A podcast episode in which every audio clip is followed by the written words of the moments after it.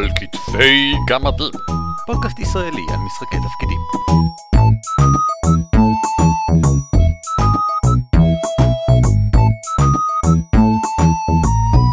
שלום וברוכים הבאים לפרק 124 של על כתפי גמדים, פודקאסט ישראלי שעוסק במשחקי תפקידים.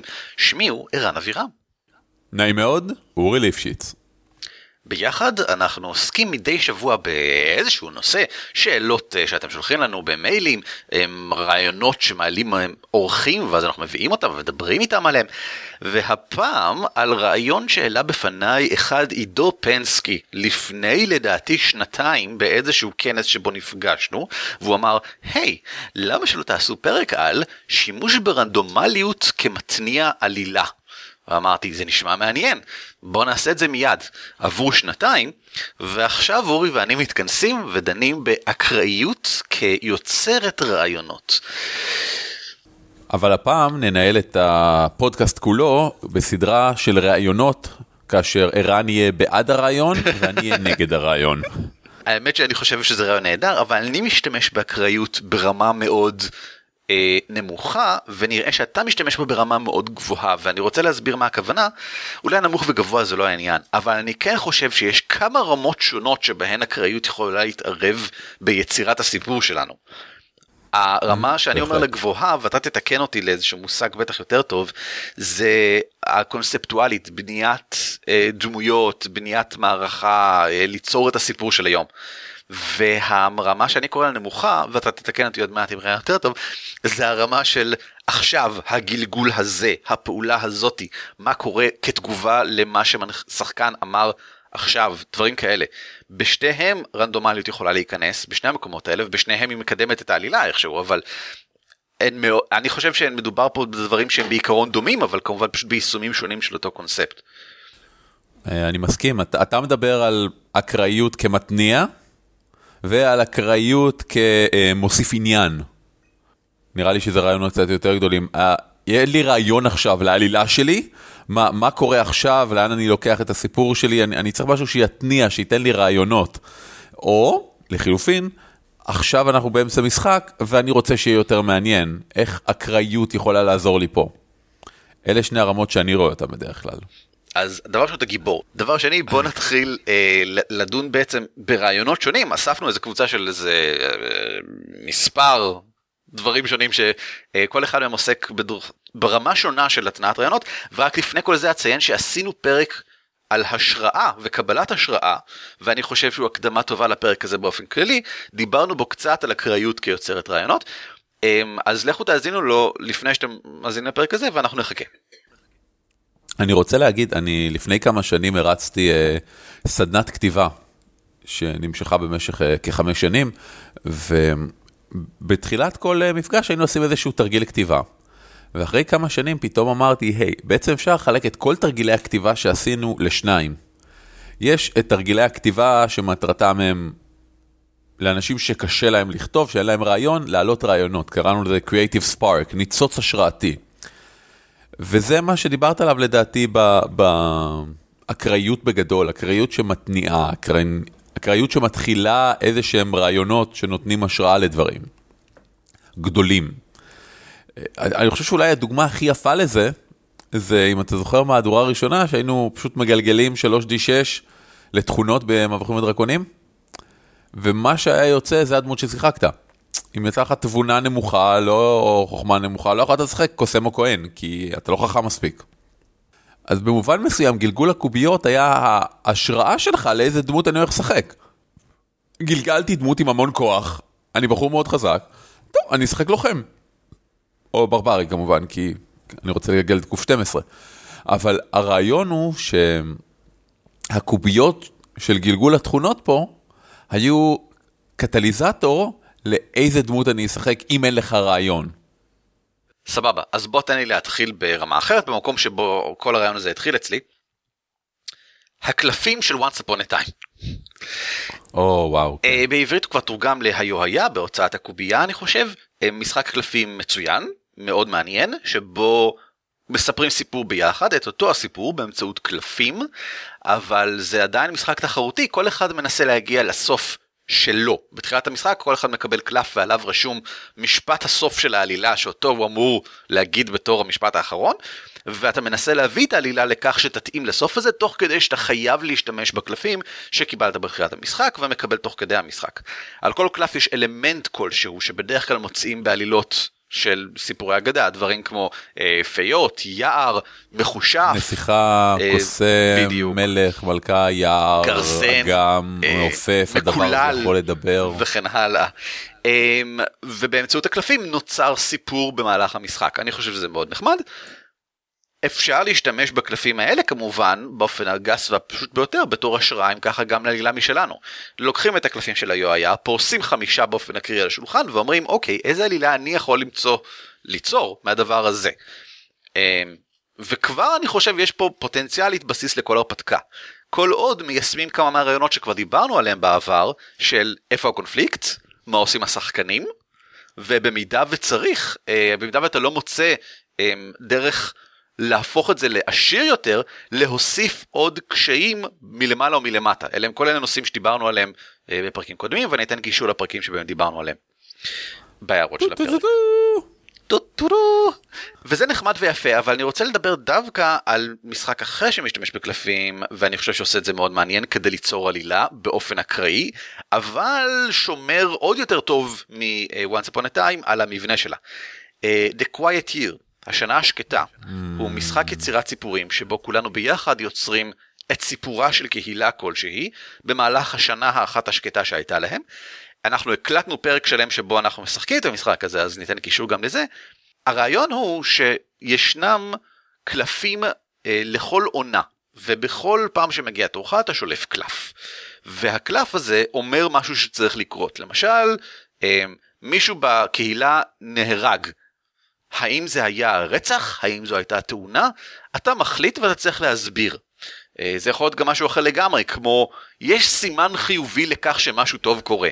מהו? זה מאוד מאוד כללי. הנקודה היא שכל אחד בתורו חייב לשלוף קלף ולהכניס איכשהו לעלילה את מה שרשום על הקלף, שהם תמיד דברים בגדול כלליים, אבל תמיד עוסקים בקהילה, כי זה מה שהמשחק עוסק בו. ותמיד מקדמים את הסיפור לכיוון זה או אחר. אם מישהו מת בקהילה ולמה זה, זה תמיד מוסיף, כן. ובהתאם לעונות, בכך שלמשל במהלך הסתיו, שזה העונה האחת לפני האחרונה, החורף זו העונה האחרונה, דברים יהיו רעים וגרועים יותר. אמ, בתחילת עונת האביב, הקלפים עוזרים לבנות ולהקים. לא רק שזה מתאים מבחינה תמטית, זה גם מתאים למשחק, מאחר ואתה רוצה שבתחילת המשחק יהיו הרבה דברים, שאחר כך אפשר יהיה להרוס. בזה העלילה עוסקת, זה בעצם הקטע של המשחק הזה. אני, רוצ... אני רוצה לפתוח סוגריים פשוט הצידה לרגע, שלא קשור בכלום, אבל אחד מהדברים הכי יפים במשחק הזה, זה שאתה, יש לך את החבילה עם ארבעת הסטים, העונות השונות, ואתה מערבב אותם ככה באמת שכל האביב למעלה, כל ה... אה, ההמשכים ובסוף כל החורף. אבל מה שכן, אתה כן מערבב בתוך העונות, ככה שאתה לא יודע מה יהיה הסדר, זה לא כמו קלפים רגילים שאתה יודע בדיוק איזה קלף יצא אחרי איזה קלף. ואחד מהקלפים בעונת החורף הוא הקלף שמסיים את המשחק. אה, רועי החורף הגיעו, המשחק נגמר. ואתה לא יודע איפה הוא יהיה בתוך חבילת החורף. כלומר, יכול להיות שיהיה לך עוד 12 אה, סיבובים למשחק, והוא יהיה הקלף האחרון, יכול להיות שכבר לתחילת החורף המשחק ייגמר. ועצם העובדה שיש פה אקראיות בנקודת הסיום, לדעתי יוצרת השפעה עצומה על המשחק. נכון. אה, מתח מאוד ברור לקראת הסוף, אה, הפתעה, תמיד כשהוא מגיע כולם מופתעים. אה, נכון. שזה חלק מהרעיון של העובדה שפתאום מגיע איזשהו כוח חיצוני. ואז אגב רק מחליטים מה היה הכוח החיצוני הזה, מי הם בעצם רועי הכפור. כן, לא, אבל מה שרציתי להגיד עכשיו, לקשר את זה לפרק שלנו, זה ששימו לב שפה, אנחנו מדברים הרבה על אקראיות, שהאקראיות הזאת יוצרת רעיונות. אבל זה מקרה שמעצם העובדה שהאקראיות קיימת, כבר מוסיף מתח ועניין במשחק. אם השחקנים יודעים שמשהו אקראי יקרה, זה כבר משפיע על המשחק כולו. אז לפעמים האקראיות לא צריכה ליצור רעיונות, כמו פשוט שהיא רעיון שקיים בתוך המערכה או המשחק שלכם. חשוב לציין שזה משהו שאנחנו רואים ברמה הנמוכה, אה, הפרטנית, כל הזמן, גלגול קובייה. כל גלגול קובייה הוא בדיוק זה, הרי. בעצם, בגלל זה יש שם קוביות, כדי שתהיה אקראיות לכל פעולה. ומה שאתה מציע זה להעלות את זה לרמה של אני לא יודע אם המערכה או ההרפתקה, אבל הרמה הסיפורית הגבוהה של הסיכוי שפתאום משהו יקרה, או פתאום משהו יסתיים, מבלי שיש לנו שליטה בזה, זה באקראי, אגב גם, גם למנחה פוטנציאלית כמובן, אה, וזה מאוד נחמד וזה מאוד מעניין. שלא לדבר על random uh, encounters, טבלת uh, מפגשים אקראיים, זה ההגדרה שלה. התקלויות נכון אקראיות, uh, זה מפגש שמתרחש באופן אקראי, כדי להפוך את המשחק ליותר uh, לא צפוי. ואי לכך מוסיף מתח ועניין. דיברנו גם על התקלויות האקראיות והקדשנו להם שני פרקים שלמים פחות או יותר, אז ניתן קישורים גם לזה, ואני חושב שגם שם ציינו למשל משהו ששמעתי בפודקאסט אחר, אה, בפודקאסט של Happy Jack, אחד החבר'ה שם ציין איך בהיתקלות אקראית לגמרי, קבוצה של slavers, אה, של אה, נוגשי עבדים, התנפלו עליהם בזמן שהם ישנו בלילה, סתם גלגל לראות האם יש היתקלות? יש. איזו היתקלות? נוגשי עבדים. למה? כי באזור הזה הם מסתובבים. ויצא שהם חטפו את הנסיכה שהייתה איתם, עם החבורה. וזה הפך את כל הכיוון של המערכה מאותו רגע. והוא אומר בתור מנחה שהוא מאוד שמח שזה קרה, אה, בתור התחלה כי הוא היה מוכן לכך שזה יקרה. ואם אתה מכניס תקליות אקראיות, תהיה מוכן שזה יקרה בתור מנחה כמובן, אחרת אל תכניס אותם מלכתחילה.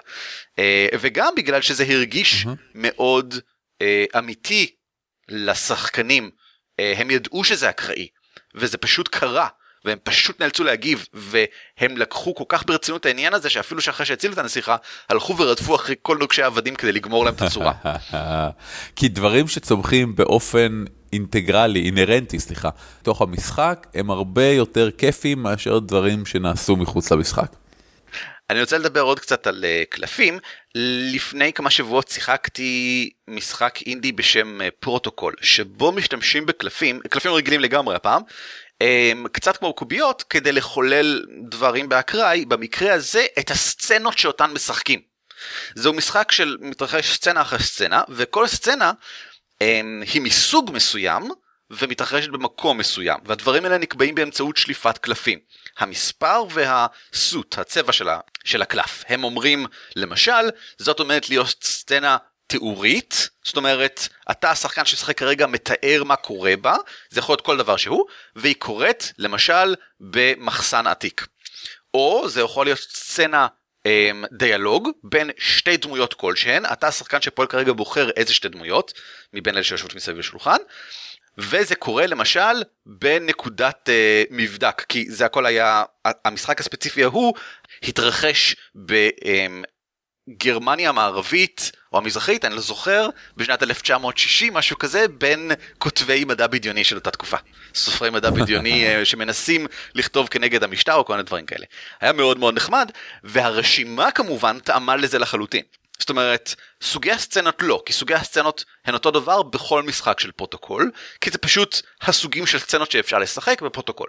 אבל איפה משחקים אותן, זה רשימה מאוד מאוד חשובה, והיא משתנה בין כל playset של פרוטוקול, ויש איזה 25 playset ים כאלה, ניתן קישור לרכישה שלהם ב-DriveThruRPG. זה מנגנון מאוד מעניין אני חושב, ומאוד כן. ישים כן. במשחק תפקידים. אם אתה משחק משחק עירוני ואתה עושה אותו open ended כזה, זאת אומרת למשל משחק חקירה בעיר, ואתה לא כך בטוח איפה יש הסצנה הבאה, איפה קורה משהו מעניין הדבר הבא, אז תשתמש, למה שלא תהיה לך איזושהי רשימה של מקומות מעניינים בעיר, לגלגל באקראי מתוכם, ואולי גם סוג הסצנה, לאו דווקא דיאלוג וכאלה, אבל משהו כמו סצנת מרדף, סצנת מתח, סצנת רגיעה, אמ, משהו שאתה, שיכול להכניס לך עניין כלשהו בעלילה ויגרום לך לחשוב. אתה הרי אף פעם לא מחויב בתור מנחה למה שרשום שם, כן? יצא לך סצנת רגיעה אבל אתה מרגיש שעכשיו צריך להיות משהו מותח, להשתמש במה שיצא לך בתור השראה, לאו דווקא בתור אמירה משמיים. בהחלט זה גם, אם אתם לא רוצים ללכת לכל ה-elaboration של העניין הזה, אתם יכולים פשוט להשתמש בשיטת האינטרוולס של uh, Savage Worlds. בדיוק. שהיא נהדרת לדברים האלה, אתה פשוט שולף קלף מחבילת קלפים, ולפי uh, מה שיש על הקלף, אתה צריך לספר סיפור מעבר של הדמות שלך, אבל זה לא חייב להיות סיפור מעבר של הדמות שלך, זה יכול להיות, אתה בתור מנחה מה הולך לקרות עכשיו? אני מאוד אוהב את זה דווקא כאקראיות אה, עלילתית של דמויות, אם כי אולי זה בעצם לא עלילתית, אה, אבל זה כן אקראיות של, של שחקנים, זה מכניקת אקראיות שבניגוד לכל מה שאמרנו עד עכשיו פונה לגמרי לשחקנים, אם כי היא לא מקדמת את העלילה בדיוק, היא עוזרת לבנות אה, רקע, שזה סבבה, זה נהדר, אבל זה... אני לא חושב, אני, אני עוד לא מצאתי אה, מכניקה שעוזרת לשחקנים להיות מתניע עלילה, מלבד הנקודה הבאה שאני רוצה להעלות. או, אייקונים. עכשיו, על אייקונים של העידן ה-13, שיטת משחק נהדרת, דיברנו בעבר, והם קונספט על כל כך מוצלח של משחק התפקידים, שאפשר בקלות רבה ליישם אותם לכל דבר, והכוח של אייקונים נמצא בגדול בידי השחקנים. אה, אייקונים זה כינוי לכל גוף גדול בעולם הערכה שלך. במקרה של העידן ה-13 מדובר בדמויות של ממש, אבל כל דמות היא גם גוף, כל הגוף שעומד מאחוריו, למשל יש את הכהנת, אבל היא מייצגת גם את הכנסייה בעצם, ואת כל הכהנים בכל מקום, באיזשהו מקום ששייכים לכנסייה הזאת, ובכלל את כל האמונה באלים, ואת כל הדברים האלה. בגלל זה היא אייקון, והיא לא רק דמות, לא רק דבש. השחקנים מקבלים הם, אמירה כלשהי בכך שהם אומרים למי הדמות שלהם משויכת, או עם מי היא רבה. זאת אומרת, איזה מערכת יחסים יש בין הדמות שלהם לבין האייקונים. והאופן שבו העידן ה-13 מכניסה אקראיות עלילתית, זה שבתחילת כל מפגש מגלגלים את הקוביות האייקונים, זה נקרא, לכל אחד ואחד מהאייקונים שלך. למשל, אם לי יש קשר אייקון עם uh, מלך האלמתים, הליץ' קינג, וקשר אייקון עם הכהנת, יכולים להיות לי, יש לי שלושה. אממ, אני מגלגל קוביות, ואם יצא 6, זה קוביות של אה, קוף 6 רגילות. אם יצא 6, אז הקשר הזה יבוא לעזרתי איכשהו. עכשיו הקשר, בקשר עצמו מוגדר אם הוא אה, הפכפך, סוער, בלגן, אהבה, whatever. בוא נגיד, בוא נעשה את זה מעניין, בוא נגיד שיש לי קשר סוער גם עם הכהנת וגם עם אה, ה Lich King. אה, שניהם לא אוהבים אותי. ויצא לי 6 בשניהם. אני מרוויח משהו מהקשר הזה. מה? איך? איך זה משולב בתוך המפגש הספציפי הזה שבו זה אמור לקרות? לא יודע, אבל גם השחקן וגם המנחה מוזמנים עכשיו למצוא דרך לשלב את זה. אה, זה אגב מעניין קצת יותר אם יצא חמש, כי אם יצא חמש, אז זה משתלב באופן שאני אמנם מרוויח ממנו, אבל גם יש סיבוך כלשהו. וזה עוד יותר מעניין. כן, סיבוכים זה תמיד מעניין. בדיוק. הבאסה היא מה קורה אם יצא בין 1 ל-4, כי אז לא קרה כלום. אבל זה בסדר, כי יש לא יודע מה, ארבע דמויות בחבורה, לכל אחת יש שלושה יחסי אייקון, אז אתה לא רוצה שהכל יבוא לידי ביטוי כל פעם, כל הזמן. יש מנגנון מאוד דומה בשיטת משחק של אה, מלחמת הכוכבים עכשיו, אה, בכל אחת מהשלוש יש איזשהו מנגנון שגורם אה, לכך שבתחילת המפגש, כל מפגש, אתה מגלגל כדי לראות מה מהרקע של איזה מהדמויות בא לידי ביטוי במפגש הזה. ב-Edge of the Empire זה ה obligation שלך, ואתה מגלגל בטבלת ה obligation החבורתית, שכוללת את ה obligations, את החובות, את המחויבויות של כל הדמויות, כדי לראות מי מכם הפעם עומד באיזושהי צורה לדפוק אותנו. למשל, אה, יצא אה, אורי, ולאורי יש מחויבות לאיזשהו Hutt, וה Hutt הזה רודף אחריו. אז במפגש הזה, יבואו כנראה שכירי חרב של ה Hutt הזה, וירדפו אחרינו בגלל שאורי כאן. במפגש הבא זה יהיה משהו אחר. זה דרך מעניינת כי, כי מה שנוצר פה זה גם דרך למנחה להכניס הוקים של הדמויות וגם דרך לשחקן להביא לידי ביטוי את הרקע של הדמות שלו. בדיוק, זה בשתי השיטות האלה השחקן אומר כבר ביצירת הדמות וגם אחר כך כי שני הדברים האלה מתעדכנים תוך כדי משחק בשתי השיטות. אומר מה הוא מעניין אותו, מה הוא רוצה שיקרה, איזה קשר הוא רוצה לעולם ואז באופן אקראי, ואני חושב שזה הקטע החזק כאן, המנחה מגלגל, האמת שהשחקן מגלגל בחלק מהמקרים, בתחילת כל מפגש, ואז רואים האם זה, הקשר לעולם הזה בא לידי ביטוי עכשיו, ואולי גם עד כמה או איך. אז זה מגניב, ואני זה רוצה לעבור לנושא... אה, לשחק uh, Edge of the Empire.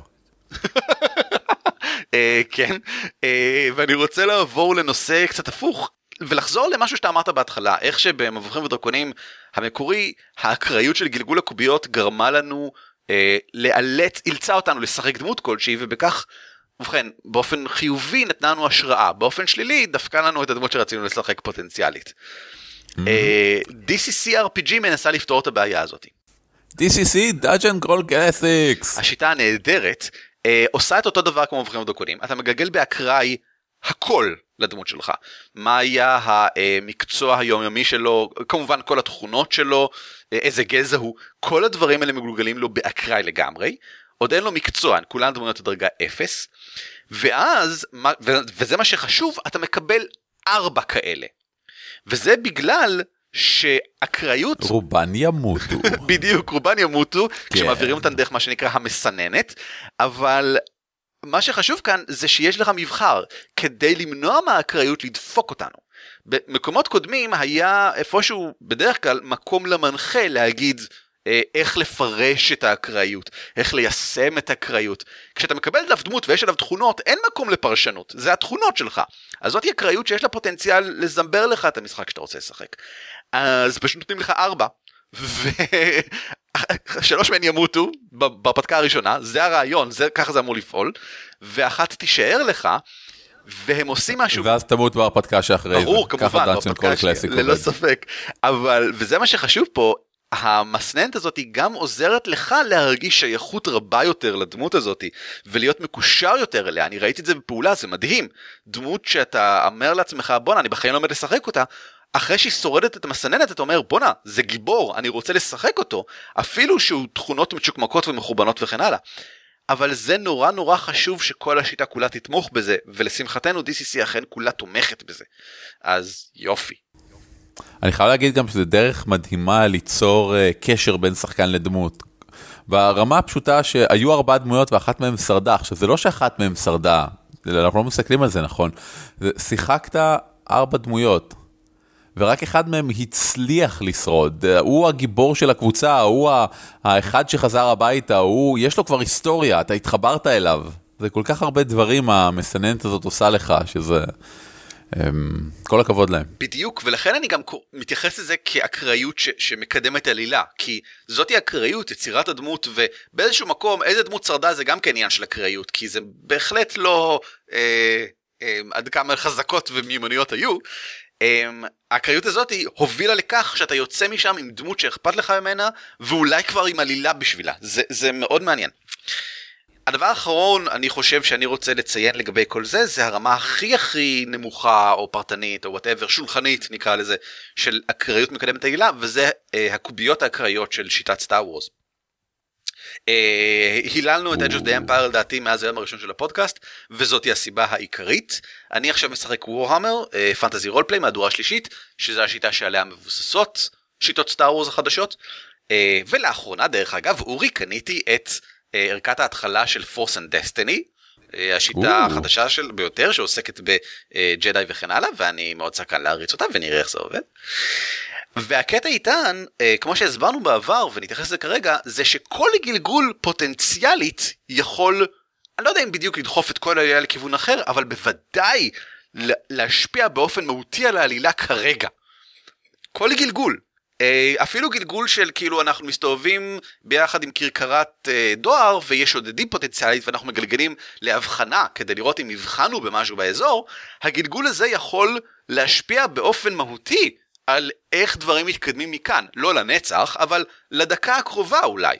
וזה בגלל שבכל גלגול, מעבר להאם הצלחתי נכשלתי, יש אמ, רצף נוסף, סולם נוסף של עד כמה דברים חיוביים ושליליים קורים בנוסף, ומעל הכל יש את הפוטנציאל לגלגל טריומף או דיספר, או בוורהמר הם נקראים אה, כוכב סיגמר וכוכב תוהו, שאומרים וואו רע או וואו טוב.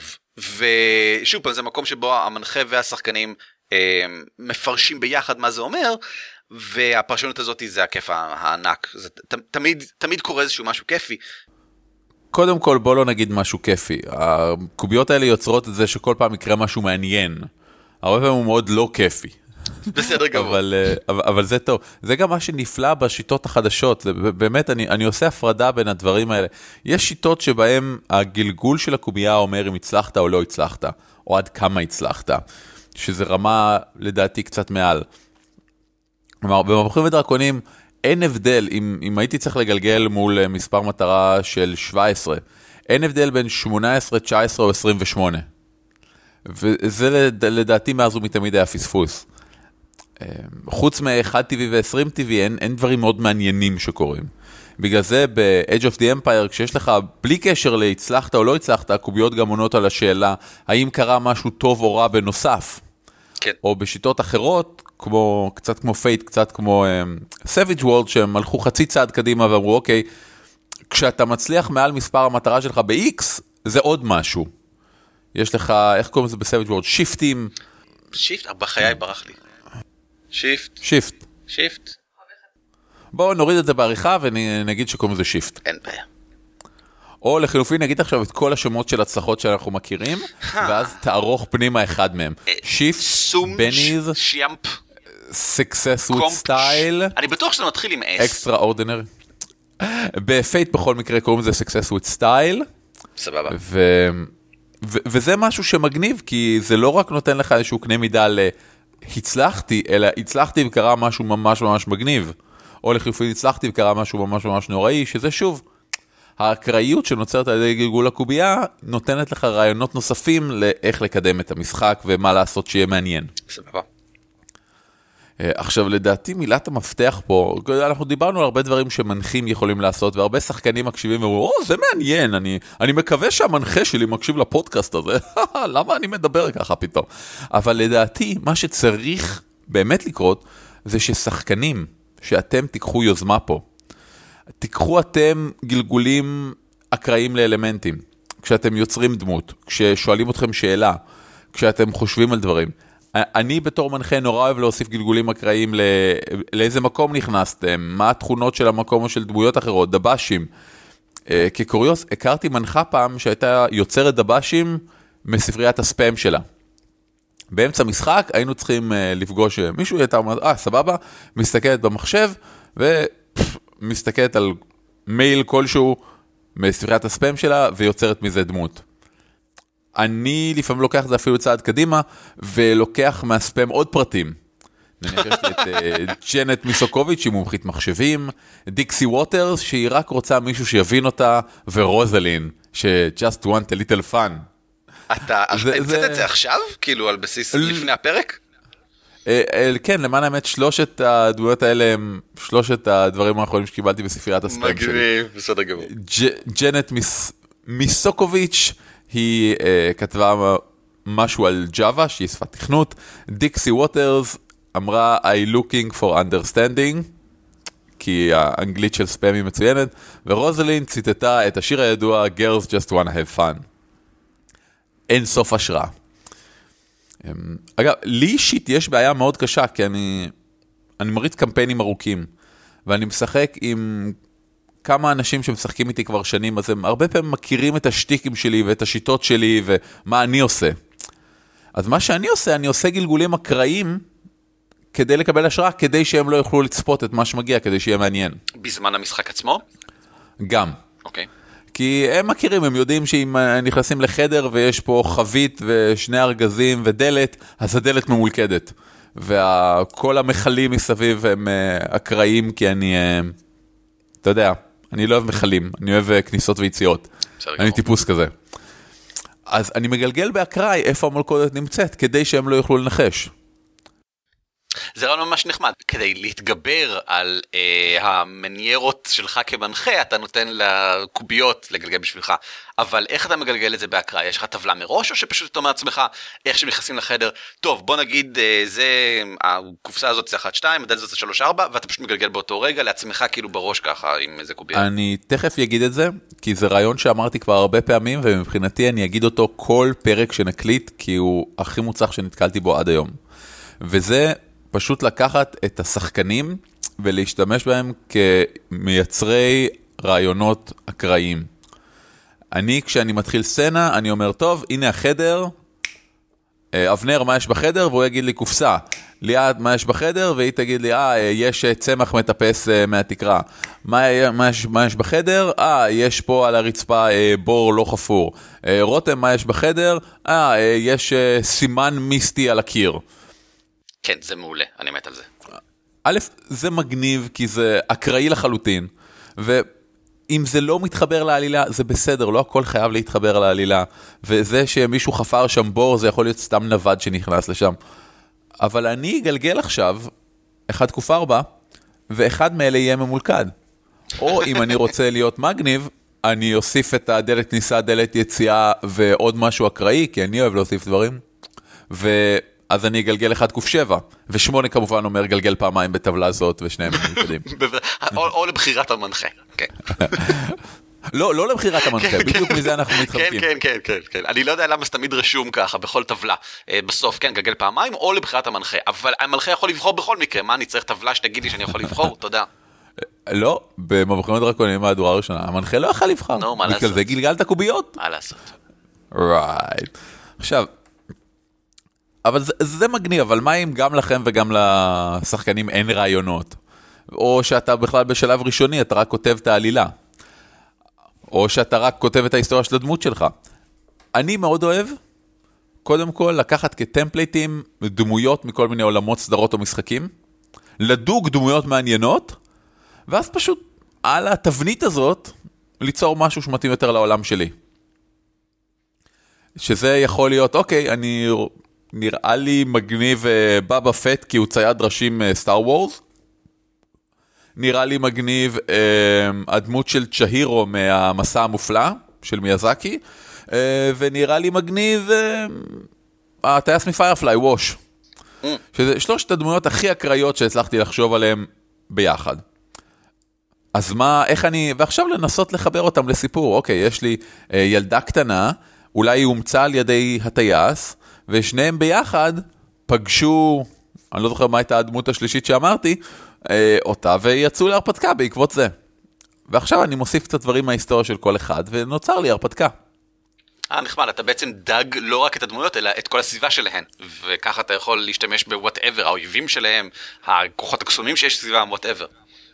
כן, אבל עכשיו אני, ברגע שזה קרה, אני כמובן מתנתק מכל מה שהיה, אני לא לוקח איתי, זה לא באמת ווש מפיירפליי כן, עם כן. קשרים לזה, אלא פשוט כדמות אייקונית רעיונית שנותנת לי השראה. ברור, אבל למשל ביקום של פיירפליי, אה, עם ווש, אחד האויבים הכי מוזרים ומעניינים זה הריברס, מין סוג של ברברים מטורפים כאלה, שיש להם אה, ספינות חלל מטורפות. אז אפשר לקחת אותם בתור סוג של אויבים ככה שבא מולם, רודף אחריהם, צריך להתגבר עליו, משהו כזה.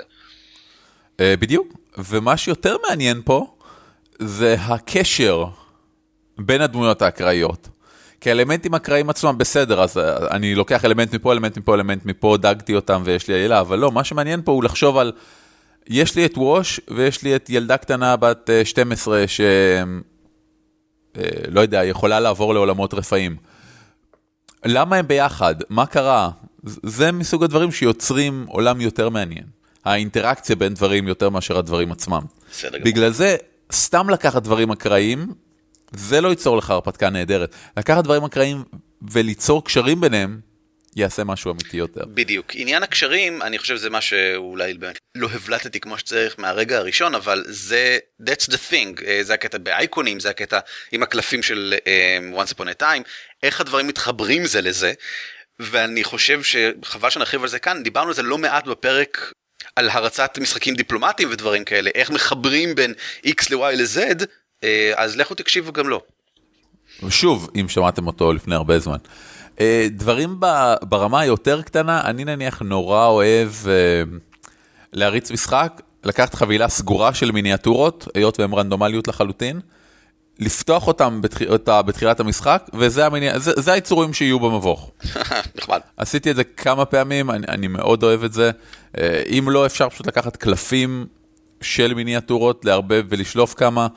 אה, אני נורא אוהב את הדברים האלה, אני, אני אוהב להגביל את עצמי, אני אוהב לבוא לשולחן ולדעת שאני לא יודע מה המשחק שאני הולך להריץ, או מי ייקח בו חלק, מבחינת הדמויות או האזור. אני רוצה לציין כאן לטובה, אם אין לכם מיניאטורות או קלפים או whatever, יש לא מעט מחוללים אקראיים באינטרנט. אה, השניים שאני הכי אוהב זה Chaotic Shiny ו-7th Sanctum, ויש בהם אוסף רב של דברים שאפשר להגריל, באחד מהם אגב כמובן אפשר להגריל מפלצות באקראי, אבל אפשר להגריל דוושים, אפשר להגריל אה, עלילות שלמות של הרפתקאות, אפשר להגריל שמות של פונדקים, whatever. קחו איזה מהם שנראה מעניין, לאו דווקא הדבר הספציפי שאתם מחפשים, תגרילו, תראו מה קורה ותשתמשו בזה בתור מה שאורי הרגע אמר, המבנה אה, שמפתיע גם אתכם ואתם יכולים להשתמש בו כדי, לא יודע מה, ליצור מה שלא יהיה, הרפתקה נעימה שתהיה לכם בקיצור. כן, אני, אני חייב להדגיש משהו, תסתכלו על שם הפרק, שם הפרק זה לא איך ליצור דברים באקראי, זה אקראיות יוצרת רעיונות. זה לא חסר לי מפלצת עכשיו, אני אגלגל באקראי מפלצת. זה, היי, אין לי רעיון מגניב למפלצת. אני אגלגל באקראי מפלצת כדי שהמפלצת שיצאה תיתן לי השראה, תיצור לי רעיונות חדשים. אז אני נניח במקרים כאלה, המקרה הכי בנאלי, אוקיי, אני מריץ משחק ואני צריך מפלצת, אני לא, כלומר, אני כן, כי אני אוהב את זה. אני לא אפתח את הספר ואגיד, אה, אוקיי, עכביש ענק. מה שאני אעשה זה אני אפתח את הספר, אגיד עכביש ענק, יסגור את הספר, יפתח אותו שוב באקראי באיזשהו עמוד, יגיד בגבר, אוקיי, יגיד, אוקיי, איזה מפלצת היא שילוב של שניהם שיהיה מעניין? כן, האם זה בגבר עם ראש של עכביש? האם זה עכביש שאכל בגבר ועכשיו יש לו את המוח של בגבר? האם זה בגבר עם חיית מחמד של עכביש? האם זה עכביש עם חיית מחמד של בגבר? האם זה עכביש שהוא על הראש של bugbear ושולט בפעולות שלו באמצעות mental אה, control? אהבתי. כל הדברים האלה הם מעניינים כי הם קשר בין דברים, הם לא הדברים עצמם. וכמובן הרעיון האחרון שלי, אני הזכרתי גם בעבר את אה, מגדל הפזמון, ההרפתקה שכתבתי לביגור וחילקנו אותה, ופשוט תבחרו, זה גם דרך טובה להתגבר על כל מחסום כתיבה או בעיה רעיונית. תבחרו משורר או להקה או יוצר שאתם אוהבים. אני, אני במקרה הזה לקחתי את ליאונרד כהן. אה, תערכו רשימה של השירים שלהם. כל הכותרות של השירים שלהם. אני מניח שאתם תכירו את רובם כי זה משורר או להקה שאתם אוהבים. עכשיו, על כל שיר תיצרו משהו מהכותרת או מהמוזיקה או מהפיל. שוב, זה לא מה שהשיר מתאר. אתם יכולים ליצור דמות, או חדר במבוך, או מפלצת, או תחושה מסוימת שאתם רוצים שיהיה. עכשיו פשוט קחו את כל האלמנטים האלה ותחברו אותם ביחד לסיפור. יש לי פה חדר מטבח נטוש, ויש לי פה אה, שדים מעבר שרודפים אותי, ויש לי פה עצב רב. אז הנה, זה חדר מטבח נטוש שיש בו שד פיזי שרודף את הדמויות באמצעות אה, דברים שהם עשו בעבר. יכול לקרוא את מחשבותיהם ולגרום להם נזק אה, מחשבתי, פס, אה, פסיקוטי באמצעות זה. ויש לכם חדר מעניין. עכשיו, אני לפעמים כשאני מריץ משחק, אני פשוט אדפיס את רשימת ה... השירים הללו, יתיישב, וכל פעם שייכנסו לאירוע חדש, אני אסתכל ואקח השראה מהשיר הבא ברשימה. זה לא מה שאני הייתי עושה, אבל, אבל זכותך להיות מנחה מוזר. הייתי עושה את זה מראש, זאת אומרת, מה שאתה מתאר כאן זה משהו שאני, אם הייתי משתמש בו, הייתי משתמש בו לפני מפגש, לא במהלך מפגש, אבל אולי זה בגלל שאני גם פחות באופן כללי מתחבר למוזיקה כמשהו כזה, אז אל תקשיבו לשום דבר שאני אומר בכל מקרה. לא, זה גם נקודה טובה, אקראיות, כמו שאמרנו קודם, יכולה לבוא קודם לקריאייטיב ספארק שגורם לך לכתוב את ההרפתקה. היא יכולה לבוא תוך כדי בשביל מה שקורה מיד עכשיו, להפוך את זה ליותר מעניין. ברור שחלק מהאנשים יותר נוחים בקצה הזה של הסקאלה, חלק מהאנשים יותר נוח להם בקצה השני של הסקאלה.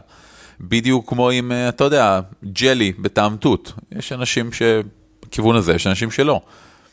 ועם הנקודה המצוינת הזאתי אנחנו נסיים את הנושא. אני מקווה שמצאתם משהו מבין כל הרעיונות שלנו כאן לגבי דרכים להשתמש באקראיות כדי לקדם את העלילה שלכם, תהיה אשר תהיה באיזו רמה שלא תהיה. אה, כמו כן, שלחו לי בבקשה רעיונות לאיך להגיד במקום גדול וקטן, רמה גבוהה, רמה נמוכה, אין, חייב להיות כאן איזשהו שם יותר טוב לזה. אה, והוא פשוט ברח לי לגמרי. אה, גמדים מטרולפי.co.il, תודה רבה, אנא עדכנו אותי כדי שאני אהיה פחות טיפש. אפשר גם אה, לפנות אלינו בפייסבוק, זה הרבה יותר קל מאשר לכתוב מייל. אתה ממש צודק, זה אם לאנשים יש פייסבוק, לא לכולם יש. אני יודע, אבל זה נכון, זה המצב. אפשר לפתוח נושא בקבוצת אגודת ניסיון, ששם אנחנו יכולים מאוד בקלות לראות הכל ולהגיב על זה, ולמעשה אפילו עושים זאת. וכעת, לקטע חדש בתוכנית, הגמדים... חדשות ועדכונים! לא, הגמדים מדברים על מה שהיה להם השבוע. אני רוצה להבדיל את זה מחדשות ועדכונים, בגלל שאולי לא כל מי שמקשיב לנו מעוניין לשמוע מה אורי ואני עשינו בשבוע האחרון, והפעם מדובר בדברים שלדעתנו הם מעניינים ולכן נדבר עליהם, ואחר כך נעשה חדשות ועדכונים. עוד לא חדשות ועדכונים! רגע, אז צריך, אז צריך פתיח חדש לגמרי בשביל זה. כן, הגמדים מדברים, okay. אוקיי. הגמדים חוו, לגמדים היה שבוע, הגמדים שרדו עוד שבוע, יש גמדים, משהו כזה. הגמדים שורדים. הגמדים שורדים. עוש... לא, הגמדים עושים. הגמדים חופרים. אורי, מה, היה לך איזשהו משהו מעניין השבוע לדעתי? זה נכון. אני השבוע העברתי סדנת אילתור לרולפלרים, חבר'ה שתמכו במערכת מימון המון של על כתפי גמדים, לקח רק שנה עד שהגענו לזה, אבל הגענו לזה, אמ, וזה היה נהדר. אני, אני תמיד, זה הקלישה הכי גדולה בעולם בערך, להגיד שכל פעם שאתה מלמד אנשים משהו חדש, אתה גם לומד בעצמך משהו חדש, אבל every fucking time זה מוכיח את עצמו.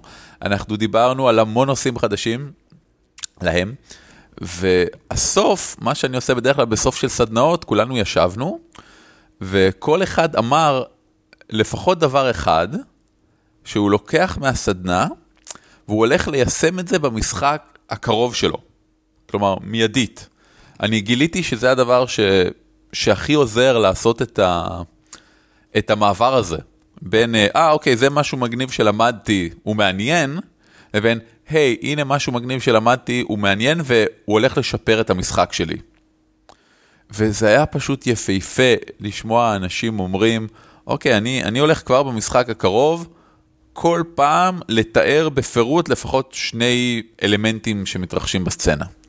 או מישהו אחר שבא ואומר, אוקיי, אני הולך אה, מעכשיו לבקש מהשחקנים להציע עוד רעיון בכל אה, שיש.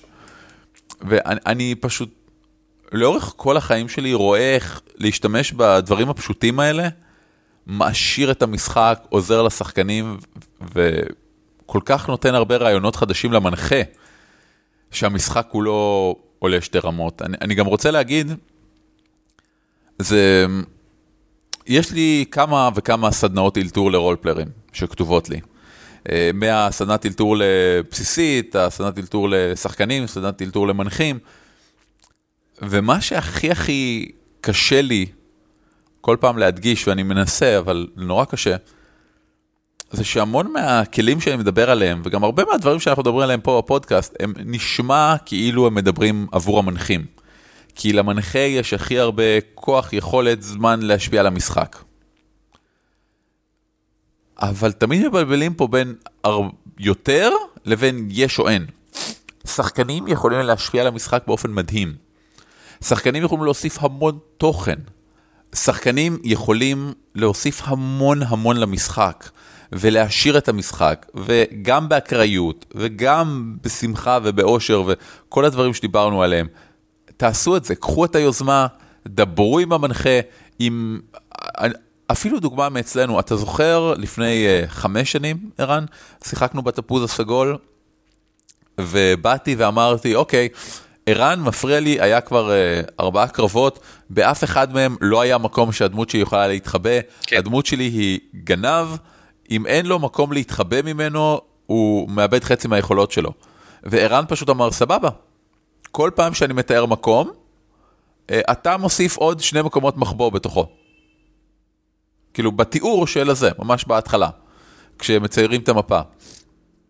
ומבחינתי זה הפך אותי לממש מאושר, גם כי הדמות שלי קיבלה את היכולות שלה שבאו לידי ביטוי, גם כי אני, בתור מישהו שכיף לו להמציא דברים, הוספתי דברים, וגם כי כולם, כשמוסיפים עוד תוכן לעולם ההתרחשויות, הוא יותר מעניין. זהו, אז, אז היה לי ממש כיף, היה נהדר עם כל החבר'ה שהגיעו, ווואו, פשוט כיף לשמוע על קמפיינים ש, שרצים פשוט.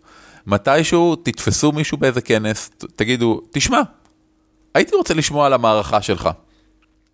זה, זה כל מה שאתם צריכים בשביל לקבל השראה ל-40 אלף מערכות שאתם הולכים להריץ, או לשחק בהן. עד כדי כך פשוט, תעשו את זה. עוד לא פגשתי role player שלא נהנה לדבר שעות על המערכה שלו. אני, אני לא, על... על... אה, לא, אני, אני, אני מבין את ההתנגדות שלך, כי אה, בדרך כלל פחות כיף לשמוע על מערכה שאתה משחק בה, פשוט כי זה משעמם. כי אתה לא חלק מזה, זה לא נוגע לך. כן. מה שכן, לי יש שני אנשים, ורק שני אנשים שאני עושה את זה איתם, כי הם storyteller ים מוצלחים. ומה שאני אומר להם זה, תשמעו, אני רוצה לשמוע על המערכה שלכם, אבל ספרו לי את זה כמו סיפור מעניין. לא כמו חוויה שאתם חוויתם ואני רק שומע עליה, כי זה לא יעניין אותי. אז עד כדי כך פשוט. תמצאו מישהו שהוא storyteller מעניין, שהוא יודע לספר את הדברים בצורה מעניינת, וזה יהיה לכם כיף. גיבור אתה אורי, אני רוצה לדבר על משהו אחר לגמרי. אני ביום uh, שבת ראשון שעבר, uh, לא הייתי בסדנה, במקום זה יצאתי לטבע. הייתי או. ביומיים של להסתובב באזור דרום אנגליה, בארצות מלאות טירות וכפרים וחוות בין יערות ודברים כאלה. אה, וזה היה מעולה, ומאוד נהניתי. והטיול הזה היה מקור השראה למיליון ואחד אלף דברים. ואם לא ציינו את זה מספיק פעמים בעבר, אה, אז כמובן, אם, אם אתם רוצים להיגנב לקראת איזשהו, וואטאבר, הדמות הבאה שלכם, המערכה הבאה שלכם, המפגש הבא שלכם, לצאת לטיול זה הזדמנות נהדרת לאיזשהו מקום חדש, אבל זה לא רק לראות את הדברים, לראות את הדברים זה מאוד נחמד, ללמוד עליהם אני חושב יותר מעניין, ולכן הדבר שבאמת הכי עזר לי לקבל כל מיני רעיונות מגניבים, היה המדריך באוזניות שמסתובבים איתו. בכל טירה שבה היינו היה מין מדריך כזה, שאתה יודע, אתה נכנס לחדר ואתה אומר, ואז אתה אומר למדריך, שאגב זה הכל היה אייפונים אני חושב, אמ, אתה אומר למדריך, אה, אני בחדר מספר 3, ואז הוא מתחיל להסביר לך, באוזניות, אה, הנה פה אתה יכול לראות ככה וככה, והיה כזה וכזה, בחדר הזה השתמשו בזה בזה, זה מאוד מעניין, וזה גם לא מאוד ארוך, כל אה, חדר כזה לוקח 5-6 דקות אולי, אז אם יש עשרה חדרים אז אתה מבלה שעה בתוך הטירה, בכל מקרה רצית לבלות בערך שעה בטירה כי אתה בחור מגניב, אתה רצית להסתובב כאן עם החברים שלך וזה, וטירה, ומגניב. ואתה לומד מלא דברים מעניינים, עד כדי כך שאני מעוניין עכשיו לעשות פרק על דברים מעניינים בטירות, כי יש כל כך הרבה. אמ, אז, אז לכו על זה ובאמת אל, תתקמצ... אל תתקמצנו על הגיידס האלה, על המדריכים האלה, לא חשוב איפה אתם. אה, פעם הבאה שאני הולך לבריטיש מיוזיאם אני לוקח כזה גם כן, זה ממש ממש מועיל. אני מסכים איתך לגמרי, ובאופן כללי, אני, אני חושב שאם...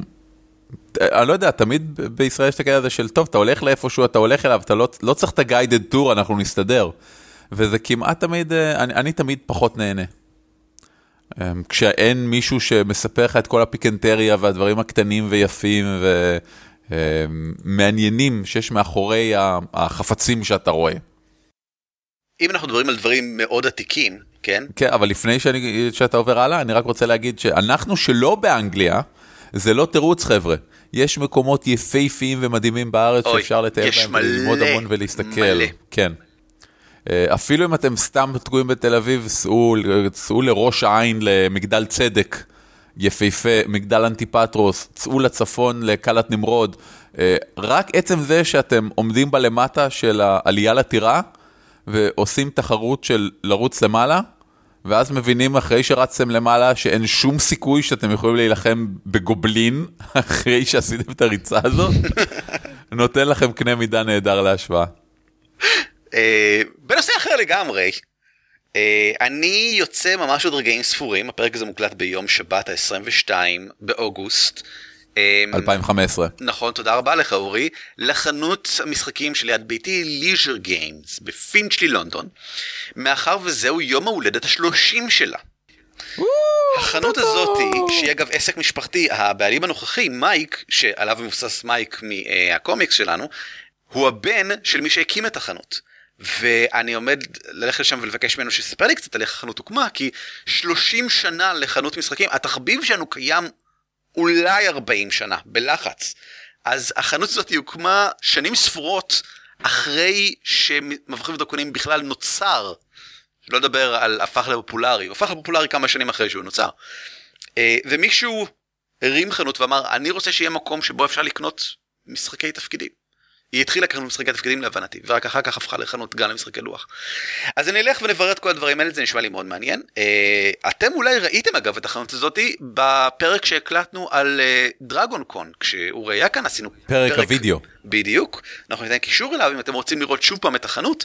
אה, היא קצת צרה, הכל בלונדון קצת צר, אבל מלאה בכל טוב. ועכשיו נלך לשם ויש 10% הנחה על הכל ויהיה לי כיף. טוב, אני לא משוחד ואני לא בלונדון, אבל הייתי בליז'ר גיימס והיא אכן נראית יפהפייה. פשוט היא נראית איך, ש, איך שאתה מדמיין בראש אה, חנות משחקים, אבל לא הענקית הזאת שפשוט יש בה הכל, אלא השכונתית שיש בה הכל. כן, בדיוק. טוב, אז אה, שבוע הבא נשמח אה, לשמוע על מה, מה היה ביום הולדת. חדשות ועדכונים. מעולה.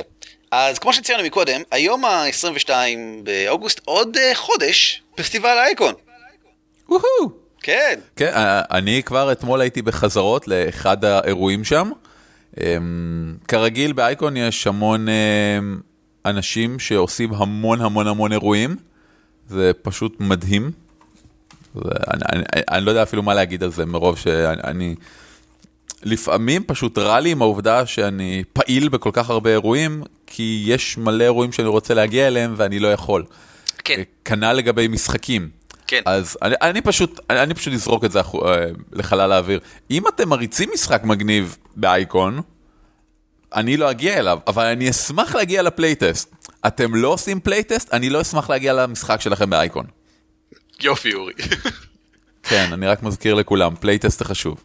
אה, חברים, אה, תעשו בבקשה קדימונים. אם אתם מריצים איזשהו משחק באייקון, אה, אנא התחילו להפיץ את קדימוניכם עוד מעט, כדי לעודד אנשים להירשם. אה, בכל רחבי הפייסבוקים, הפורום פונדקים ולא יודע איפה. אה, כי זה תמיד עוזר לדעתי.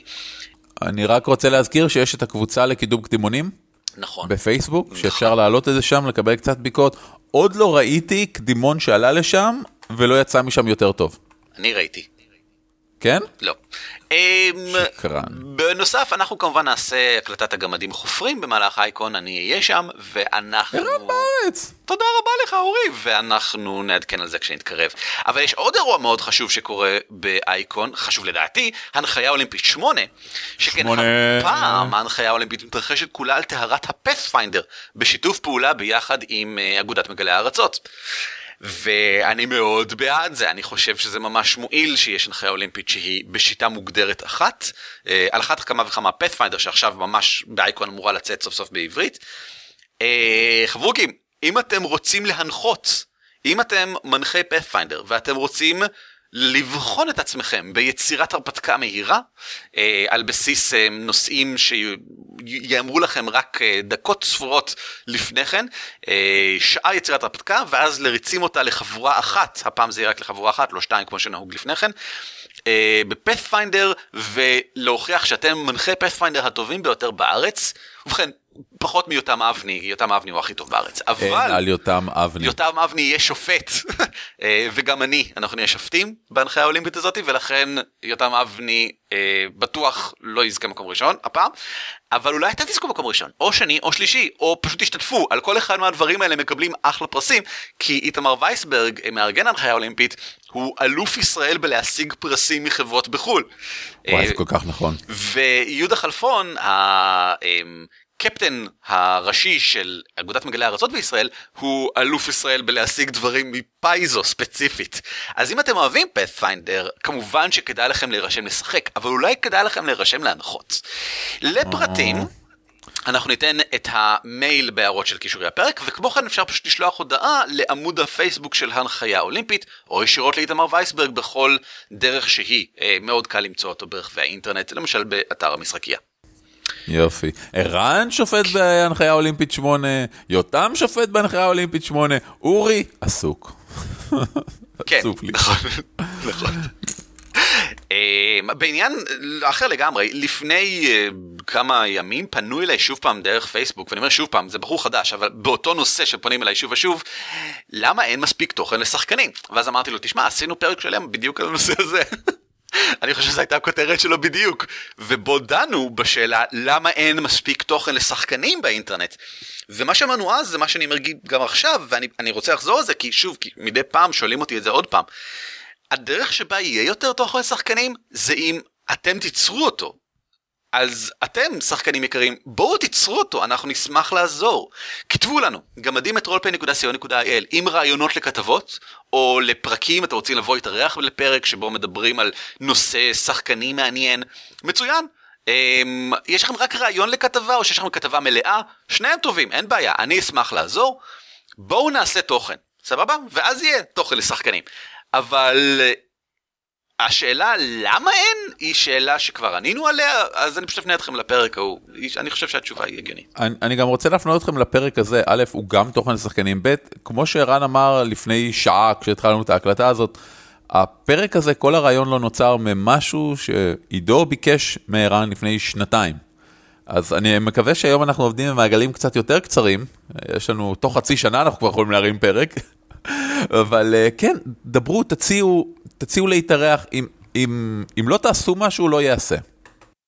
חדשות אחרונות שיש לנו להיום, ואני חושב שהן חדשות אה, פצפצניות, אם כי ב... אה, פצפצניות. ב- באש נמוכה, כי אנחנו משיקים את זה כמו שנקרא בהשקה שקטה. אה, אנחנו מעלים פטריון. פטריון. מהו פטריון, אורי? מה זה פטריון? פטריון הוא אתר שמאפשר לכם לתמוך בנו, זה כמו אה, קמפיין קיקסטארטר או מימון המון, אבל במקום להגיד, היי, קחו כסף ותעשו איקס, זה אומר, היי, קחו כסף ופשוט תמשיכו לעשות מה שאתם עושים. אנחנו נהנים מהפרקים שלכם, קחו חמש שקל, קחו לעצמכם קפה בקופיקס. זה הרעיון מאחורי פטריון, לתמוך במאמצים שהם לאורך זמן ולא רק פרויקטים נקודתיים כמו בקמפייני קיקסטארטר או מימון המון. אז אנחנו משיקים כזה. אם נחמד לכם, אתם נהנים מהפרקים האלה, אנחנו מאוד נשמח אם תתמכו בנו. אנחנו מדברים על סכומים מאוד קטנים של 2, 5, 10 דולר. לחודש. אה, שזה לחודש, כן, וואו, אה, חשוב להדגיש את זה. שזה בגדול אומר, היי, אני מקשיב לפודקאסט שלכם, זה עשה לי שעה של כיף, אני מוכן לממן לכם קפה.